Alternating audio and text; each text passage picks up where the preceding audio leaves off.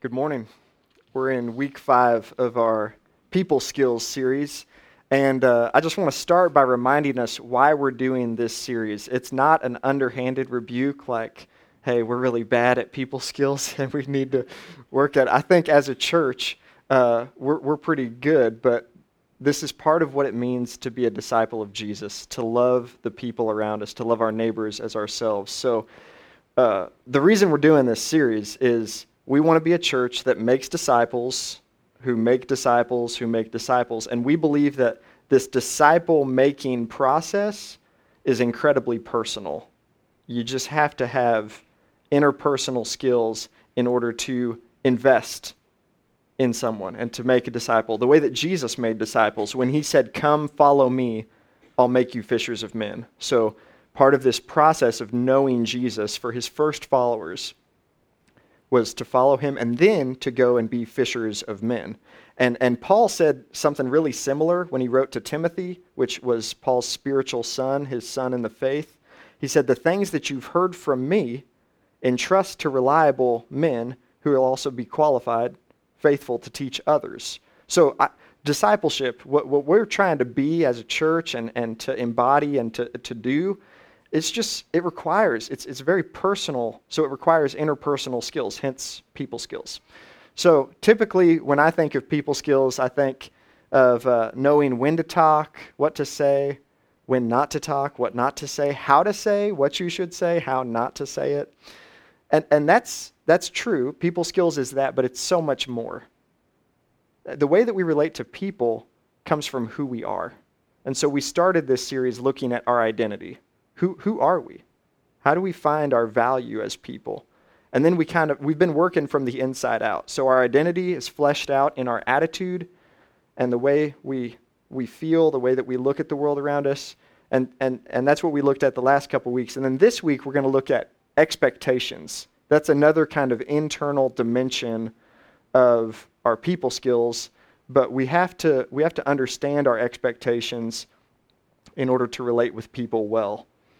And uh, as we go through this series, i have said it before, I'll say it again. There's a lot of books out there that are kind of self help books, like here's how you can relate to people more effectively. Uh, and those are fine. Um, but I find that any, any truth that those self help books recommend, it's really based on the truth, God's truth. God is the foundation of all truth. So, we're not approaching this topic from a self help, hey, you have what it takes, just try harder, try this technique, and you can improve your people skills. This is, this is a cry, but both personally and corporately God, would you help us? So, not self help, but God, help us grow in our ability to love and relate to people well. So, let's continue our worship today, just, just crying out to God uh, for this time that we'd hear from Him and that we really would receive help from Him.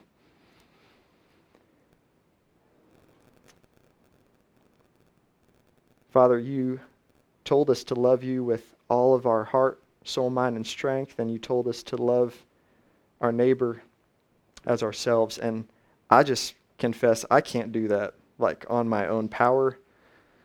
I don't have what it takes. But because Jesus has rescued me from myself, uh, because the Holy Spirit, God the Holy Spirit, lives in me. Uh, I have who it takes, and so does every other person in this room uh, who's your follower. And so, God, we, we cry out to you. Would you help us? Would you help shape our thinking when it comes to expectations in our relationships? And I pray that we would adopt your expectations of us as, as our expectations. So help us now. Pray that you'd speak clearly through your word. Amen. So I know a guy, he's an older guy, probably in his mid 50s, and he's often been asked by people younger and even people his age, Would you mentor me? And so he's asked, Would you mentor me? Would you mentor me? And his answer is, Well, what did you have in mind? because sometimes people say, I just want to come over and have dinner with your family once a week. You know, that's, that's you mentoring me. You know, that's what they mean. Would you mentor me? Other people are like, I want to get together once or twice a week, study the Bible, pray. And uh, that's what I mean by would you mentor me? And so there's all sorts of these different expectations from this one question.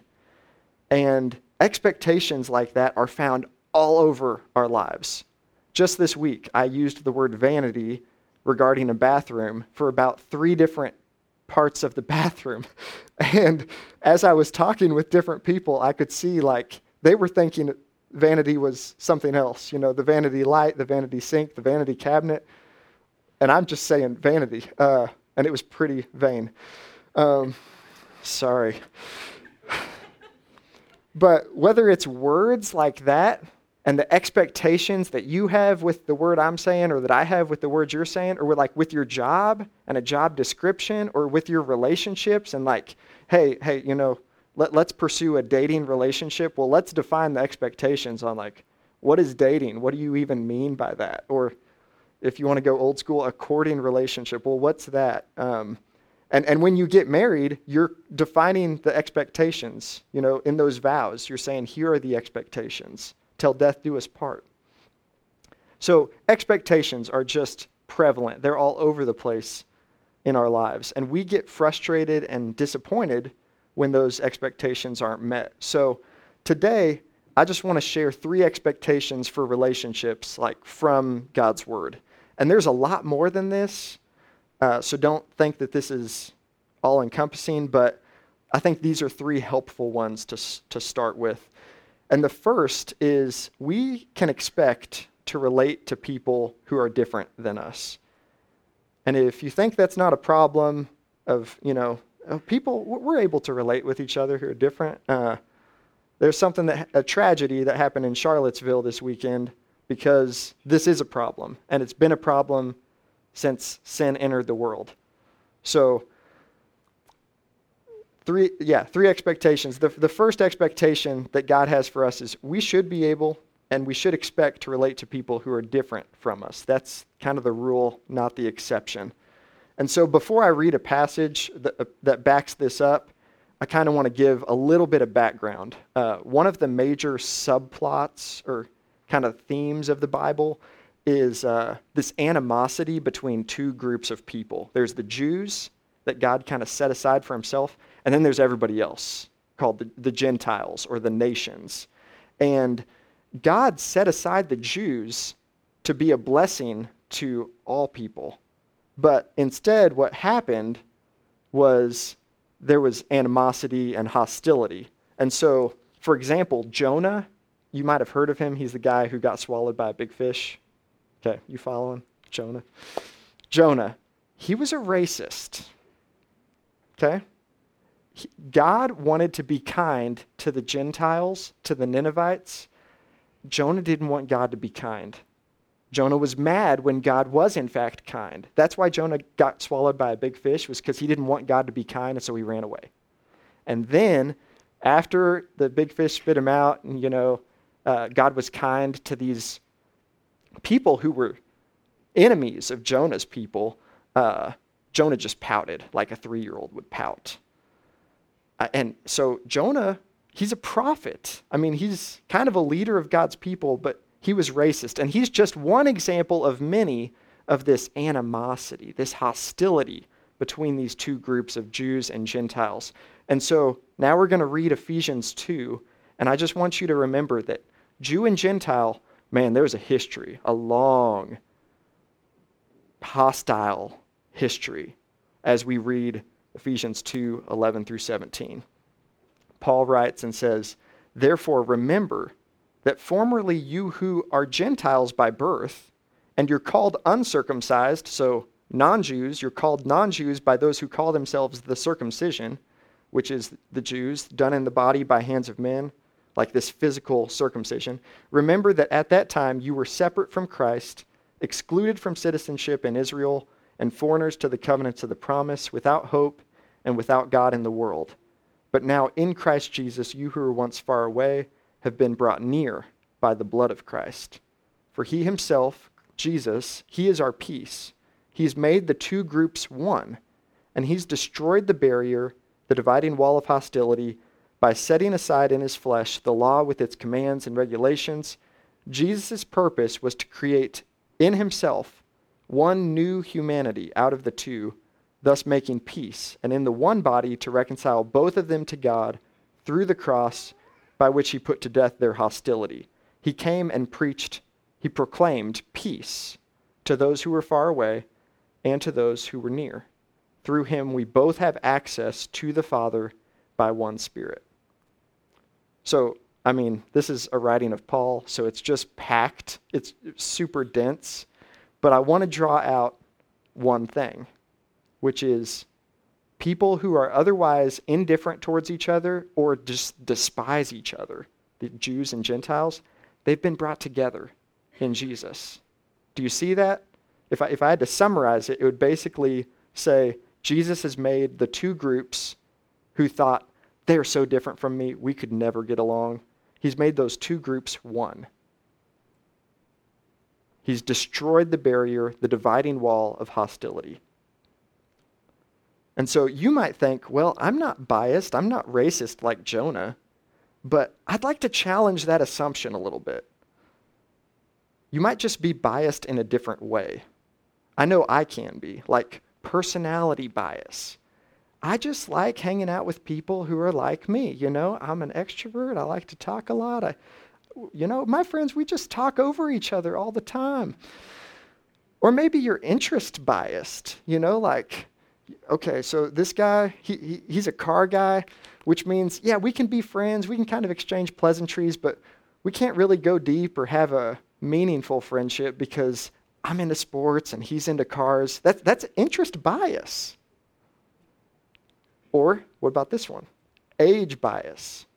Well, you know, they're almost old enough to be my parents or they're almost young enough to be my grandkids. So, again, we can, you know, we can go to the same church, but that's about it. You know, it'd be weird if we were in small group. I don't feel like I could share life with them. Yeah, it's just weird, right? I just got to say that Jesus is inviting us to be one with people who we normally think are just different from us, right? Too different, maybe, in our own mind. But from my own experience and from experience of Christian history, this is what our, what your experience can and should be. So have you experienced Jesus making you one with someone that you wouldn't expect? Because I just got to say, you can. You can experience that that's available. And, and don't think that, you, that it's wrong to enjoy like sharing those things in common. I, I enjoy sharing my uh, enjoyment of sports with other, other people. Um, but that's not the foundation of fellowship. Fellowship is about sharing Jesus and his mission. That, that's really what it's about. So it's not, fellowship is not like this bubble where we just get all of our Jesus friends around us and we think, man, we're having great fellowship. It's, it's about Christ and it's about what he cares about, his mission. So I, I just encourage us, expect our relationships. This is, again, our expectation. We should expect our relationships to be based on Christ and his mission.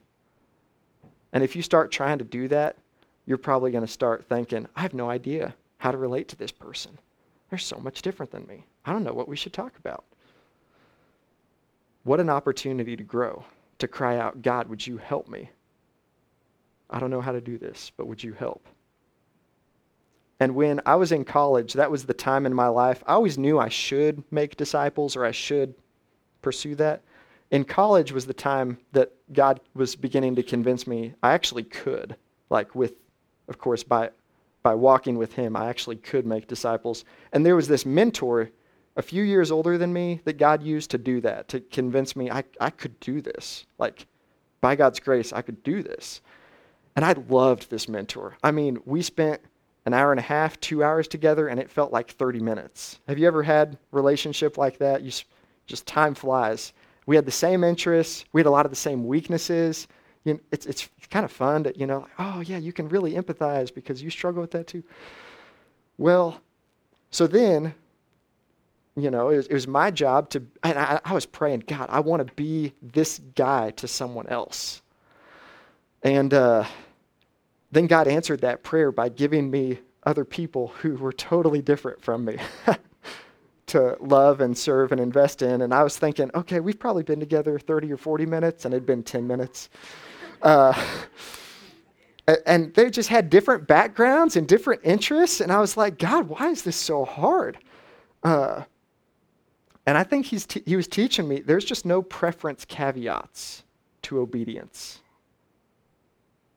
And, and the Great Commission, it implies that as we go and make disciples, we will encounter this reality of relating to different people. So we should expect it because he says, make disciples not just of the people in your socioeconomic status or the people next door to you. Absolutely make disciples of them, but of all nations, which implies a whole lot of diversity. So I just think a right and healthy expectation for us. And again, we're, we're doing this, but just kind of keeping this in our mind and in our hearts. And as we pray, our expectation is our relationships are not about me, they're not about us. It's about Jesus, it's about God's glory. And I know for me, it's really easy to make it about me.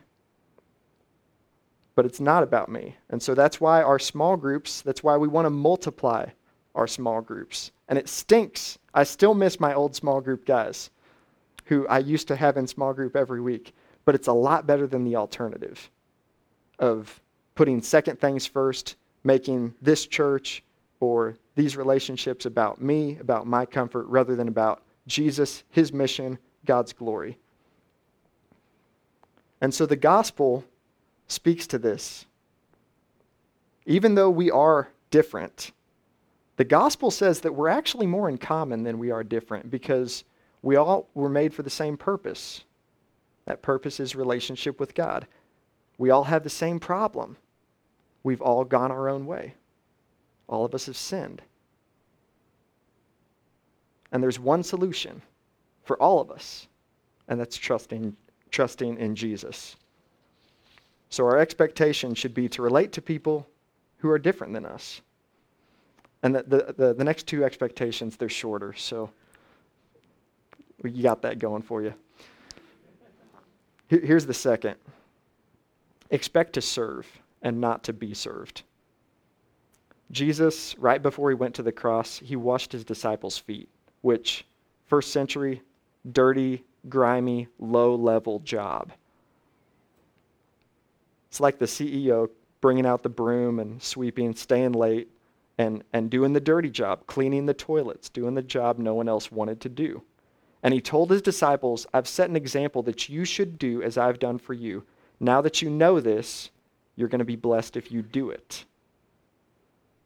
And so, what we should expect in our life is not to be served, but to serve. And that's where the truly good life is found by serving others, giving yourself away. And let's combine the two. You, you, know, like expect to serve, expect to relate to people who are different than you. That can be exhausting, right? it is exhausting. So we need this third expectation we should expect to receive freely from God. Because we're, we're expected to give freely, but we can expect God to fill us up in order to pour uh, our lives and ourselves out for His glory. So we can expect to receive freely. Jesus, in fact, he told his disciples when he sent them out on mission, he said, Freely you've received, now freely give. And Colossians 4, it says that we're to be always full, full of grace. And uh, my grace that you'll get from me, myself, it's, it's pretty limited. So, in order for me to always be full, I've got to stay connected to the source of grace. And the source of grace is the God who has lavished grace on us in Christ, like Ephesians 1 8 says. So to lavish someone is like, I, I think when Rose and I, we had a, a, a wedding shower five and a half, six years ago. And I just kind of felt embarrassed because of all the love and, you know, all the gifts. That's a good picture for me of what it means to be lavished with good things. It's like you're drowning in it, and it's almost kind of, ah, I don't want another gift. It's, it's almost embarrassing. So, uh, but, but that's what God has done to us in Christ is he's lavished grace on us So freely we receive, and that's why, and that's how. That's the only way that we can freely give. And so these expectations, uh, which we discussed today, and, and others that as you dig into God's word, you'll, you'll see God's expectations. Um, they're all fulfilled in Jesus. He's holy, which means there's no one else like him. So when he became a human, he was becoming like us. He was relating to someone different. Very, very different. He's perfect, we're imperfect. We're sinners, he's righteous. And he's a king, but he is not a king who came to be served, but to serve. And Jesus, as a man, he was fully God and fully man. As a man, Jesus freely received from his heavenly Father, and that is how he carried out his life and his ministry. He freely gave because he was freely receiving. And so, if you're here today and you're not following Jesus, here's what you can expect should you choose to follow him. Kind of continuing the topic of expectations. You can expect, if you trust Jesus, that he can and will forgive all of your sins. And I'm not just talking about the past, I'm not talking about the stuff that you're just really sorry about. I'm talking about all of your sins because he paid for them on the cross. You can also expect that he will lead you in all of your life because he didn't stay dead, the tomb is empty. So he's alive and he is very capable and available to lead you. And he will lead you into the full and abundant life, which is being known by God and loved by God in relationship with God. It's the good life as God defines it. So if you're here and you've never committed your life to Christ, or if you have any doubt about your relationship to God, I'd encourage you to talk to someone after the service, or if you don't know anyone here, don't want to talk to anyone, talk to me, and, and I'd love to listen. Um, we're also going to pray now as we close, and you can use this time to pray to make that commitment if you're ready. So let's pray together.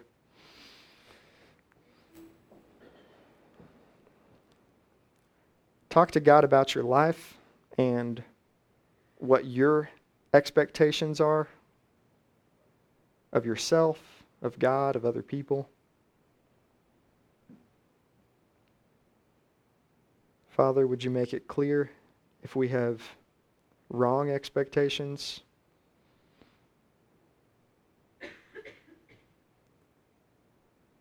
And right now, we want to commit to saying yes to what you expect, which is that we'd relate to people who are different than us. And not for our sake, but for your sake.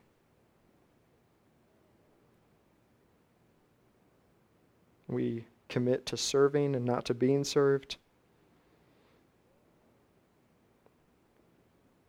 And we commit to doing this out of your power, out of relationship with you, and not out of our own ability. Thanks for giving us expectations that don't make our life miserable and a big disappointment or frustration, but uh, you give us these to lead us into the path of joy.